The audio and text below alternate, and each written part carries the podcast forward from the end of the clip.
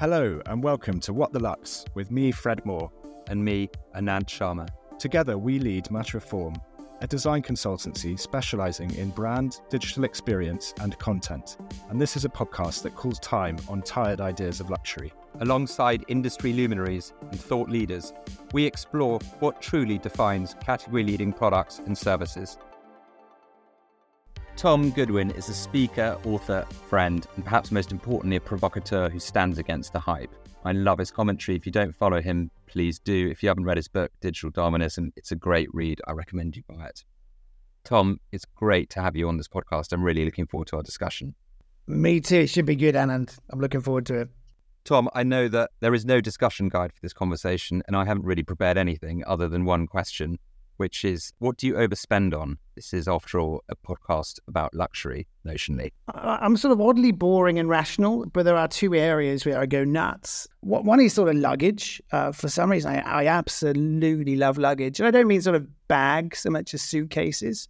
Sort of anything that's sort of metal and shiny and looks sort of German or Swiss, um, I go crazy for. And also furniture. I've got sort of wildly expensive sofas and sort of beautiful sort of handcrafted walnut side tables. And I get really stuck into those things. Like, uh, it, it's sort of weird. In my mind, I almost have sort of different bank accounts. So there are some things that I can sort of justify spending money on. You know, furniture is one of those things that just gives me an enormous sense of joy. What is it that gives you the joy? I mean, all, all sort of luxury is really the sort of tales that we that, that we tell ourselves. I think um, anything that has sort of provenance behind it, anything that has a real sense of craft. You know, maybe there's a sense of sort of pretentiousness about it, actually, where I quite like being someone that, you know, if people asked me about something, I, I could talk to them about how it was made. Um, but I think it, it, it's quite different to a lot of luxury, which is a bit more about fashion. Like, these things are quite sort of internal things. These are all about me talking to myself and me demonstrating to myself that, you know, I've, I've got things worth collecting. You know, as we kind of are generally speaking, moving towards an age of abundance, I take real pride in in owning things that are, are smaller in number, um, but I really cherish. And I think anything that's got a bit of a story, anything that sort of involves treating people quite well in the in the manufacturing of them, anything that lasts a long time, anything that uh, helps you kind of recant tales of, of where you've seen things or bought things. You know, these things sort of turn into sort of miniature sort of legacy collections somehow, you know, a bit like the sort of great explorers of the past. You know, so it, it may be just be that I bought something from Craigslist or Gumtree or something, but, you know, that's my equivalent of a of a sort of world tour, you know, from the eighteen hundreds. It's the soul of the thing and how you interpret it in your personal context that allows you to express yourself, I guess, to some to some extent. Soul is the key word, actually. I made a kind of pact, which I, I, I broke many times, but uh, I remember at the end of university just thinking to myself, I'm never going to go to an Ikea again. I'm never going to buy a, like a LACK table, uh, which is one of, you know, one hundred million made every year. I'm never going to buy something that I have to sort of assemble myself. You know, I want there to be a soul to it. I want there to be a like meaning. I want every time I look at it to sort of get a sense of joy.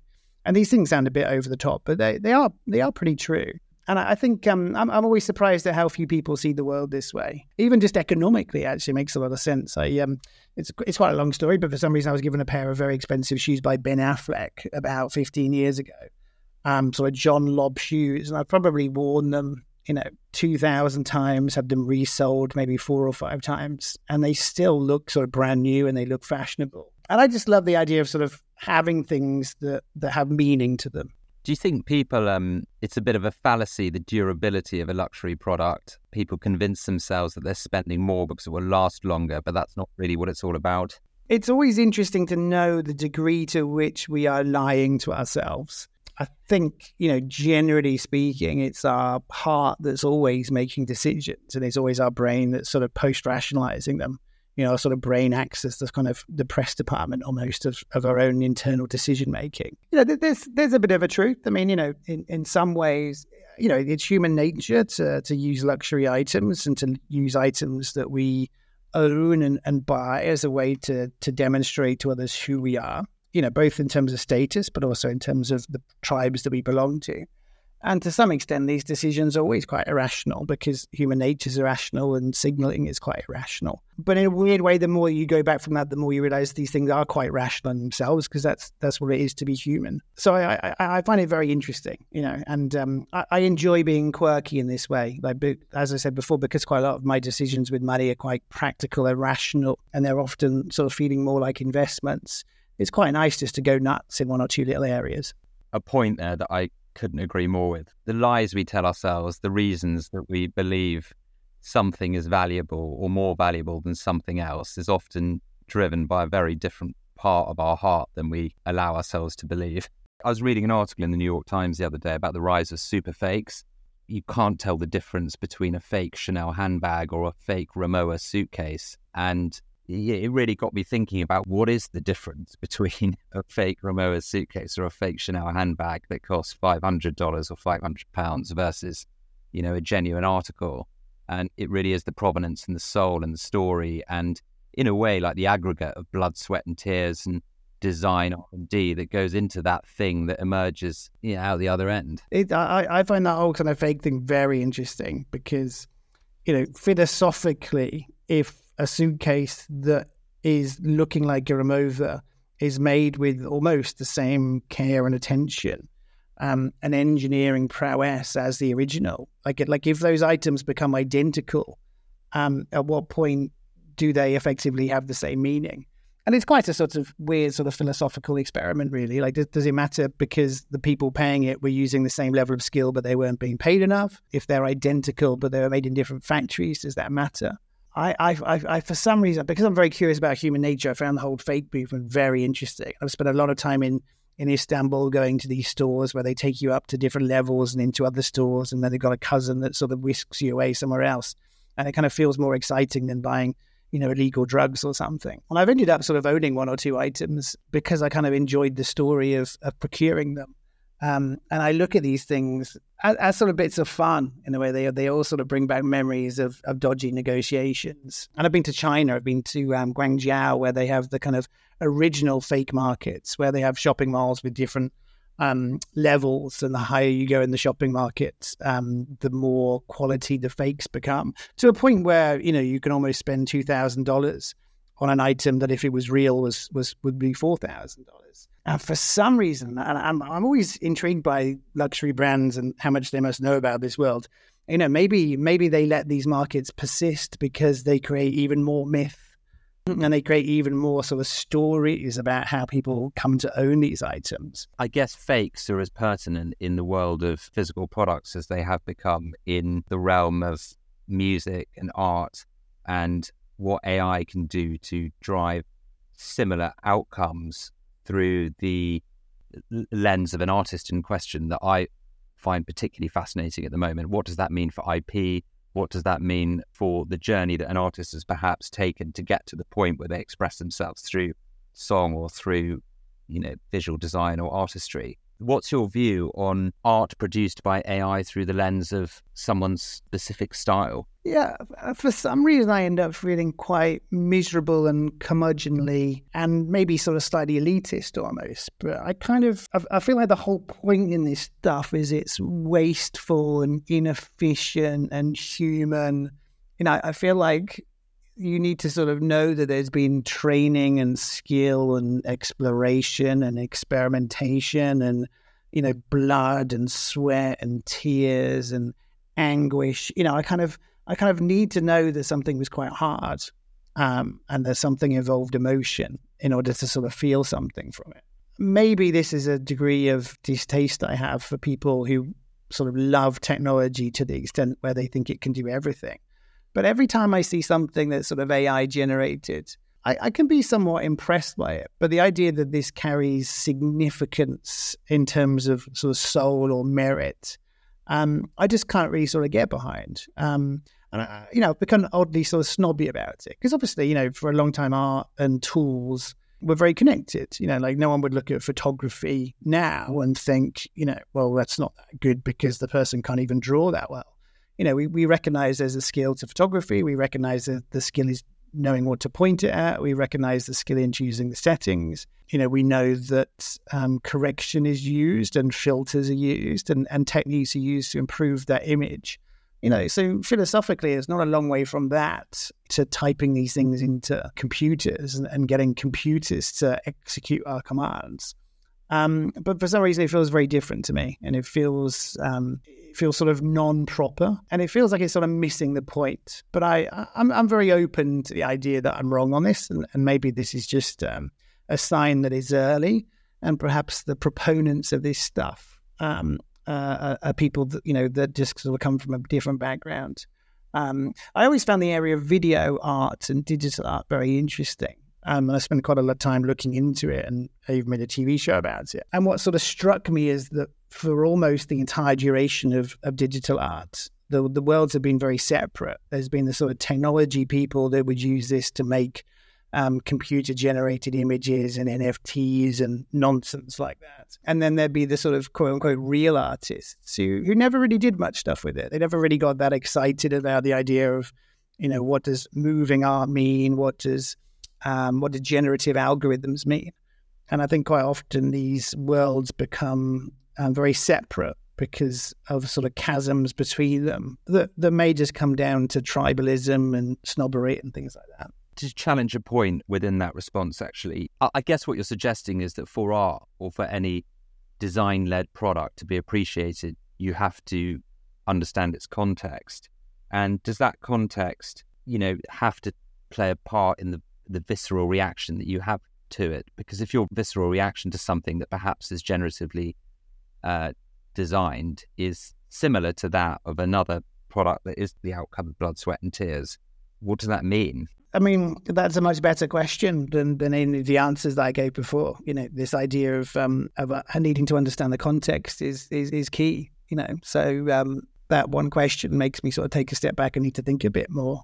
I, I think I think so much of this is about the level of understanding that people have, and I think um, you know I'm, I'm sort of exploring this as I'm answering this question. You know, maybe, maybe I'm happy with the photographer um, taking art, uh, sorry, taking pictures and sort of manipulating them because they have a sort of an understanding of the craft and they kind of know how cameras work, um, and the sort of context for how they present their work is based on that understanding and that rigor and that skill.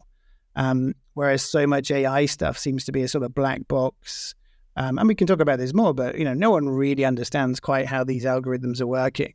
Uh, and often we're getting better results than we ever expected to because this stuff seems to be operating in a different way to that that we thought it was.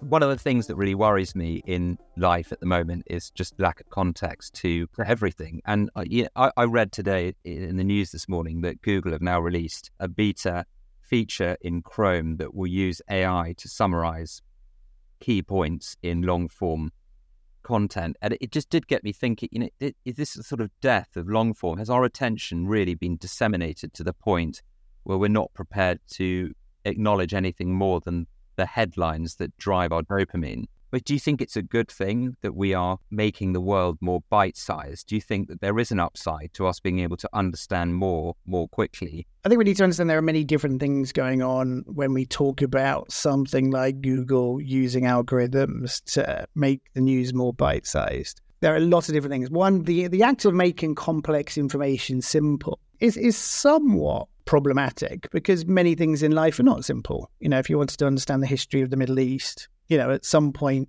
when you condense it to less than one hundred thousand words, you probably start to miss out on some key bits of history that provide more context. But the act of making things shorter isn't a problem per se. The real problem becomes um, about three different things. Um, one is, who is it that's deciding what matters? Um, And for a long time, that was a very important job done by humans with a lot of experience, a lot of empathy. Um, the moment that becomes done by algorithm is we're already sort of outsourcing that critical job to people who perhaps don't really understand the world. Um, and they're choosing things that are more exciting or more likely to get a click rather than the things that are actually important. The, the second thing is that what tends to happen at the same time as this is that news that performs better um, is celebrated. And then over time, the algorithms become optimized to make sure that what is created is somewhat um, shareable. And by definition, those things normally become more fearful or more salacious or more outrageous or perhaps more funny or more cute. So what we tend to consume is automatically distorted in a way to give us sort of carnal emotion, which removes our ability to have any sort of calmness. And then humans themselves act as their own worst enemies, where they tend to share things that become more and more evil or more and more anxiety-ridden. So the, the sort of process itself of making the world's news more digestible is not in any way a problem. But the entire ecosystem and environment that that leads to is extremely dangerous. And this is something I think about all the time. You know, at the moment, I'm on a rather sort of extended holiday and I haven't really been consuming any news whatsoever. Um, and when you remove yourself from news and you occasionally check Twitter or you occasionally check T V news, um, it's really hard to not come to the conclusion that this is all stuff that distorts perspective and it distorts context and it distorts what matters. And I don't think, you know, this is a sign of conspiracy or evil. I, I just think we've got to a place where it's actually very hard to understand what's going on in the world with any sense of calmness. And I think that's a really big problem. Even if you take something like the weather this year, and it's quite difficult to talk about these things actually, but, you know, is the weather this year completely crazy like never before? Is it quite similar? Is it somewhat between the two? Because all you would know if you read a lot of news is that things are bananas, but you end up in a situation where you have quite a lot of doubts about these things. You know, is that real? And why are things so different this year to last year? Why has it happened over a one-year period? You know, to what degree is this in the public good to get everyone very anxious about this stuff and to feel quite sort of depressed? These are all very good questions that I don't really have answers to. I mean, over COVID, I became obsessed with the American news because it was so wonderfully sensationalist. It was better than fiction. Let's actually talk about the American and European thing actually for a moment. I think we, we pretend luxury is not about status, but but it is. Status, because we're all trying to find our place in this world, and I don't think status necessarily needs to be a bad thing, but it it's just fundamental to to how we define ourselves. You're English and have now living in America. What what are the differences that you've seen in how Americans and Europeans think about status and how open they are about status and its importance in society? I mean, status is a very different thing in America because, broadly speaking, and I don't, I don't think this is sort of particularly new or insightful, um, but status is very much linked with the wealth, whereas I think status in much of Europe is linked to sort of heritage. Um, I, I sort of quite naturally have found myself quite dismissive of the idea of luxury for status. Um, and I get quite sort of, um, you know, I, I feel like look, a sort of status that you buy is quite distasteful somehow. Um, I remember years ago I was in Las Vegas with a, a very sort of long, sort of long ago girlfriend, and uh, we couldn't get into some sort of nightclub. And then she ended up suggesting that I sort of, you know, gave the bouncer like a hundred dollars or something. And it sort of appalled me, you know, because this idea that somehow you could sort of use money to get into something, I found completely distasteful and sort of crass. Um, and then we had a big sort of discussion stroke argument about it where I was getting on my moral high ground about how awful it was that money would buy you access. And then she quite simply said, well, actually, if you're trying to get into a nightclub in London, it's much more about who you know and where you went to school and, you know, how you talk and what your name is. And, you know, status comes from class and background and connections. Um, and, you know, why should I feel better about that? Why should I be sort of smug that it's not about money? Because actually, you know, at least in America, there's a, a slight sense of egalitarianism about it. Because if you decide to work really hard or save your money or prioritize in different ways, then actually you can get access to the same, you know, expensive nightclub that other people can. So I realized that the sort of main currency of, of status in, in America was money. And in most of Europe, you realize it goes back a long time.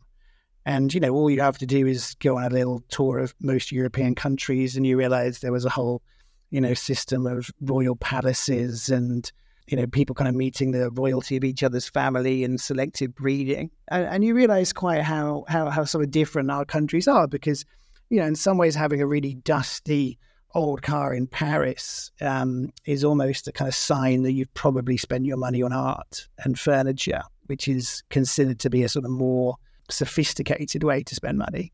you know, where I spent most of my life in Miami, where, you know, money is to be used as a very external demonstration of of, of wealth, um, and therefore the thing needs to be worn or driven. And this idea that you'd have expensive furniture would, would seem remarkably pointless and illogical in Miami because, you know, by the time someone sees it, you've already done what you need to do. So I think I think that's the sort of main main main sort of gap. We do quite a lot of work in, in Neom, and we're specifically working on the Line at the moment, which is a ver- vertical living concept, three hundred kilometre long blade that cuts through the desert that's twice as high as the Shard, that promises a, a future where most of the things we do on a day-to-day basis are automated and, you know, in some some respects forces you to rethink what, what respite means. What connections? Uh, what what what do you do with your day when you don't spend, you know, you know, an hour in the car getting to work? We, we don't seek solutions to day-to-day problems that exist. We look in all the wrong places to innovate, and you then look at something like Neom and some of the things that are being built there, where there isn't an existing infrastructure, and you actually have the ability, in hindsight, to look at what has worked and how we use technology and how we embed it in our day-to-day lives and really reimagine from ground zero what life means when we apply the best things we've learned to to our to our day-to-day. And where does that leave you? How do we run the risk of optimizing the joy out of life? Yeah, the, the opportunity that we have in the world right now to create new future lives is extraordinary. You know, we, we've only ever really known sort of pre-car cities and sort of post-car cities. And I think this is an incredible opportunity that we have. And maybe climate change can be a good catalyst for this as well, where we can create what, what cities should be like in the digital age, you know, and that means places where we have um, a mixture of transport solutions. The the best question I ever routinely ask is, what would this look like if we were to build it today? You know, what, what if we didn't have a, a memory of what a bank should look like? What if we didn't know what a school system should look like? Um, because you realize so many times when we come to solutions, we're basically taking the same parameters and the same shared assumptions from the past. And it's only really the process of challenging those assumptions when you get to a much more interesting answer. You know, so we, we kind of assume that education should be based on on learning a curriculum which is somewhat similar to the past, you know, whereas actually if you were to prepare kids for their abundant future now, you probably wouldn't be teaching them the same things. You'd probably be focusing on values or on attitudes or on sort of nurturing curiosity to, to teach yourself. Um, if you were to think about tests, we probably wouldn't have all these tests that people would pass. We'd probably find another way to, to measure progress. We'd probably be better preparing kids for future careers. And I don't mean teaching them to code. I mean teaching them to be imaginative and, and human. And I think these things are experiments in, in challenging assumptions and in being more ambitious and focusing on what it is to be human. Because, you know, maybe it's quite good for us to undo the dishwasher. You know, f- for me, chores are almost my meditation. You know, I'm an absolutely lousy meditator. But I quite like um, cleaning the house because it gives me a sense of progress and control. um But all these things um, are different for other people. So I, I think the the idea that we have this moment in time where we get to build the lives that we, we should do, I think is an extraordinarily sort of powerful idea. It feels like tech is just removing all friction from our life. And I think we crave a level of sort of healthy friction of engagement. You know, I spent, you know, a, a good portion of the day going and buying vinyl because I really enjoy putting a record on at the end of a day and listening to the narrative. And I like the soul of the thing. Do, do you think we're going to see a trend in, in a world where half of what we have to do to survive is so automated and easy and friction-free that we crave this like slower, more thoughtful kind of analog pastimes? What I'm really trying to get at is, do you think we'll see a trend towards slowing down? There's a long history of looking at trends. And almost every trend is a sort of reaction to the period before. You know, arts and crafts is a kind of, you know, obvious example is a sort of reaction against um, mechanization and the industrial age. You know, you could look at the sort of international style of architecture and then movements away from that with Art Nouveau and stuff like that. Um, I think, you know, broadly speaking, it's quite easy to have a fairly um, poor idea of what's going on in the world because our coverage of trends tends to be driven by actually incredibly small sample sizes. So it's absolutely the case that vinyl records are tripling in, you know, the numbers that people buy every year. But if you still look at it and you were to calculate how many hours of music are listened to every single year, you'd probably find out that it was like zero point zero zero one percent of hours that was consumed by vinyl. I, I think there is a tendency for people who write for The Guardian or The New York Times or The Washington Post to write stories based on something that they saw once in Williamsburg. And then, you know, three of their best friends... Um, and then they do a tweet saying, hey, you know, I'm writing a piece about how, you know, everyone's making uh, French-style potatoes this week. Does anyone know anyone? Um, and then miraculously, they're able to sort of find seven other people who've fallen in love with sort of Dauphinese potatoes. That way, kind of becomes a trend. Um, so I think all of these things are sort of worth looking at from a true numbers perspective. I, I think in a way, more broadly, um, there are some really sort of fascinating things here. You know, in some ways, luxury and technology have a really uneasy relationship. You know, the most sort of luxurious experiences are quite sort of timeless. They're sort of based around heritage, around humanity, about, you know, physical labor, about craft.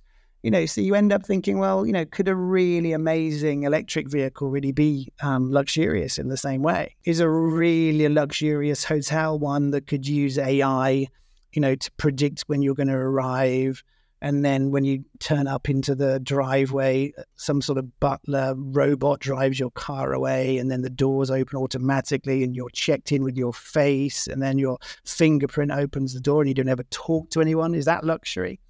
And I think what you realize is these things are very contextual. You know, sometimes luxury is about touch points disappearing. Sometimes it's about even more touch points. You know, in some ways, the most luxurious e-commerce experience would be that you'd open up packaging and it'd have a handwritten note, and it might have a sort of lovely poem that someone had thought about. I think there are lots of forgotten touch points, or, or, or what's the storyboard that you take your customers through, and how can you ensure that it feels connected and cohesive and delightful, um, rather than just mono-focusing on marketing the product, which creates no emotional connection and results in a sort of level of buyer's remorse. No, exactly. I think a number of, t- of companies have got this slightly wrong. I think, um, you know, Burberry went through that whole thing where they had iPads in stores that were designed to sort of recognize people and then serve people better. But then you kind of realize that actually, in a way, what what people love is the idea that a human remembers who they are, rather than because an iPad sort of told an assistant who you are. So th- these things become very interesting and very different for different people. You know, I think younger people consuming luxury probably has a very different sense of what service is compared with older people. Um, I think people in different countries have a very different feeling about what service is. Um, and like I said before, I think different contexts. You know, sometimes you want a hotel to spend, you know, ten minutes showing you how everything in the hotel room works. Um, you know, perhaps on your honeymoon, that's not what you want at that moment. Um, perhaps if you're staying for, you know, five uh, hours in a hotel near the airport, you don't want that. These things are very specific and they're very mood-based. You know, I think a lot of these things are about the nuance rather than the headlines. I'm quite cynical about, well, frankly, most things, but if you pay one hundred dollars for a tick on the side of your shoe and five dollars to keep your feet warm, is it ridiculous that you would pay that one hundred dollars for like a tick in the metaverse? I mean, let me be clear. I think the metaverse is an absolute joke. Um, I think it's a complete waste of time. I think everything that's ever been written about it um, is fairly pointless. I also think it's something that doesn't really have a definition. Um, you know, the definition of the metaverse is something that, you know, feels like this sort of ethereal idea that's in everyone's heads and everyone interprets it a different way. I think focusing on it more like a sort of virtual world or like a sort of a digital persona, I think is probably is more sort of helpful for conversations like this. And then you realize, again, I'm going to sound quite snobby, but I think the whole point of status is about who you're conveying those messages to. And I think status in the real world works quite well um, because generally speaking, people in the real world hang around people that they care about what they think about you.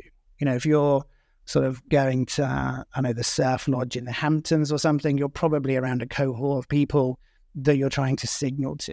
You know, generally speaking, most people in the normal world who we might sort of talk to and know about are probably not going to be people that spend time in virtual platforms because probably we have quite a nice life. So I think there was always a sort of an intrinsic um, flaw with the metaverse, that what would end up happening is lots of people not like us, um, who perhaps don't use the same sort of social cues, would end up broadcasting to other people not like us.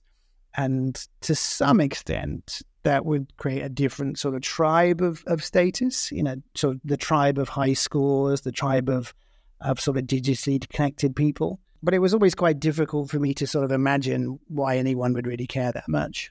Perhaps, as I think you cited before, a lot of it comes down to consultants creating a need for change by by fear-mongering. Yes. You know, if, if, if an extraordinary company does something, then people use that as a case study to show that other companies can do it. You know, if you ask a, a consultant to talk about purpose, they'll talk about how successful Patagonia's been. You know, if you ask companies to talk about N F Ts, someone will talk about how successful Nike's been or Tiffany's been. You sort of started in comms, didn't you?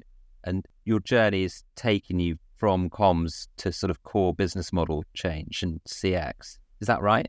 The thing about career journeys is it's very easy to sort of post-rationalize them, so they seem quite logical. Um, you know, I kind of started out in architecture, um, and then ended up working sort of more in strategy for advertising agencies after doing a few sales roles.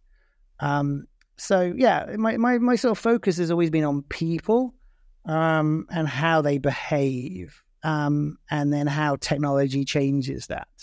Um, so even when I was working in sort of marketing, I was working on brands like Nokia, you know, thinking about what electronics would do to our lives and how that would change the way that we would live them. Um, so it's not been quite as sort of radical change as it might seem. Do, do you think that actually so many of the products we buy are so like globally available and homogenous? Like we all carry the same iPhones. We all select one of ten brands of car that all frankly look the same and have CarPlay in them. You know, do, do you think that we are expressing ourselves through our catch-up? Because we, we're looking for increasingly nuanced ways to figure out who we are and what that means and, and what the products that we buy say about us. I think um, it's a very difficult thing to generalize on, but I think as a as a general principle, I think um, branding is this really weird um, paradox where people don't care about brands at all in most of what they do or say, but they need to know a tiny, tiny, tiny thing about that brand. So again, luxury is a little bit different, but you know, most people don't really care about what kind of car tire brand they have. Most people don't really care about the the brand of cornflakes in the morning. They don't necessarily care about the brand of um, oil that they use to lubricate their, their car, but they still need to know a tiny bit. So I might not care about my car brand, but I still need to know that Continental is quite a big company that's probably not making crappy tires. I might not care about my supermarket chain that much, but then you go to a foreign country and you don't know the supermarket chains and you realize you actually do, because you don't have a shorthand to, to know that what you're doing isn't crazy. And I think most people probably have space for about fifty brands in their life that they care a little bit about. Um, and that number will change uh, and the categories will change. So some people may have a, you know, uh, a Brompton bike and their, their brand of bike may be very important to them. Um, other people may care a lot about their suitcase brand, uh, like us. Like other people may care a lot about um, the food that they have on their, their shelves, you know, because they're sort of proud to be artisanal. Um, but I think we, we we focus all the time on the places that people really care about, because that's our job. You know, for, for every person that's buying a light bulb, you know, some people are reading all about Philips Hue and they're finding out about sort of how it all works and where it's made and the extended warranty that it has and the app that it uses. But, but most people are buying light bulbs on the basis that it's just a light bulb and they don't really care. So the skill in life really is finding the people that care about our brands, what they care about, and then the moment in time they may be receptive to that. I guess with growth comes more brands and less loyalty. And, you know, it's harder, I think, if you're a business to, to maintain a level of relevancy and to, to keep a place in people's hearts and in their lives. What do you think makes people loyal to brands? I think there are a few things in marketing that are more misunderstood than loyalty. Um, you know, most people aren't loyal to brands. Most, most people are just living their lives. Um, most people are lazy. Most people are reducing the number of decisions that they have to make. Uh, most people are just doing what's easiest. Um, so almost every single case of brand loyalty in, in the bigger world isn't really loyalty. in sort of familiarity. Um, again, that, that changes slightly in an area like luxury, you know, because in, in luxury, almost by definition, there is a permission for brands to be a bigger part of our life. And this, these are often sort of high involvement categories, and people are finding particular parts of their sort of repertoire um, to care about and to sort of extract meaning from. But I still feel like loyalty is probably the wrong type of feeling to apply to it. You know, loyalty is a very human thing. I think I, you know, I, I could be loyal to the store owner who sells me a Rimowa suitcase, but I don't think I could be loyal to Rimowa itself. I think I could be loyal to the B A captain that, you know, flew me, you know, from the a difficult situation I, I once faced, but I don't think I could be loyal to the airline. I think we would be smarter if we used slightly more Um, specific words. You know, sometimes it's brand familiarity, sometimes it's a better product, um, sometimes it's a whole um, assortment of items that work well with each other. You know, sometimes we're buying matching luggage more than we're buying into the brand itself. I think that's very fair. We we, we always ask our guests uh, the same four questions, the fir- first of which is a bit of a permission to complain, I think. Um, what most irritates you about, about, about your industry? What irritates me these days is a lack of ambition. I think we have all this technology and things are changing a little bit quickly. Um, and I wish that we would get excited about what it means rather than paralyzed by all the choices it offers. Yeah, I think we should use technology to do things better rather than more efficiently. You know, so let's not hide behind technology to automate customer service. Let's allow people to serve themselves, but also provide amazing human-driven customer service. Was connected to that, what concerns you about the world that we're leaving to the next generation? What concerns, it, probably the media environment the most. I think um, there, there's no way at looking at data in any high-level way. Uh, there's no way of aggregating it in such a way that we cannot come to the conclusion that this is the best time there's ever been to be alive. Almost every single metric is getting better. And I get really bothered when I see a sort of pervasive sense of hopelessness and fear about the future and guilt, when actually we should be walking around every day going, I can't believe how lucky I am to be alive today, but there are things that we can do to improve it. If you had to give up your job tomorrow, what would you do? Uh, I'd probably be a builder. You know, uh, at some points I, I wanted to say architect, but I think I actually really like making things with my hands.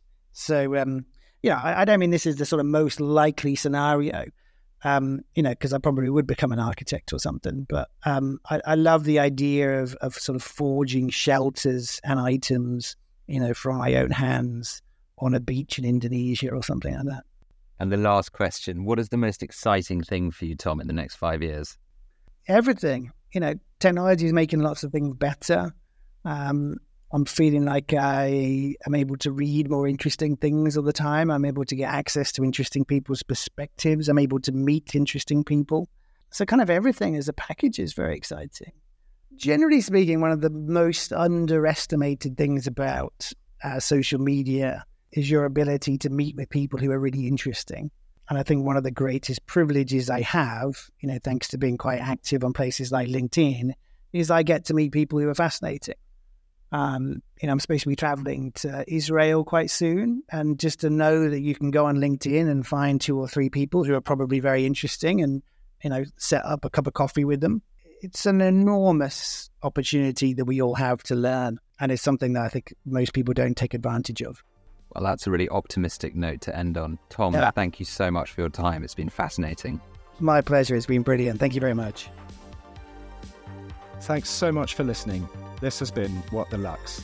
You can find us on socials at Matterform, and drop us any questions or comments on Twitter using the hashtag WhatTheLuxe. Or if you're a luxury brand looking for strategy and design that goes beyond the banal, get in touch via hello at matterform dot com and chat to one of our consultants.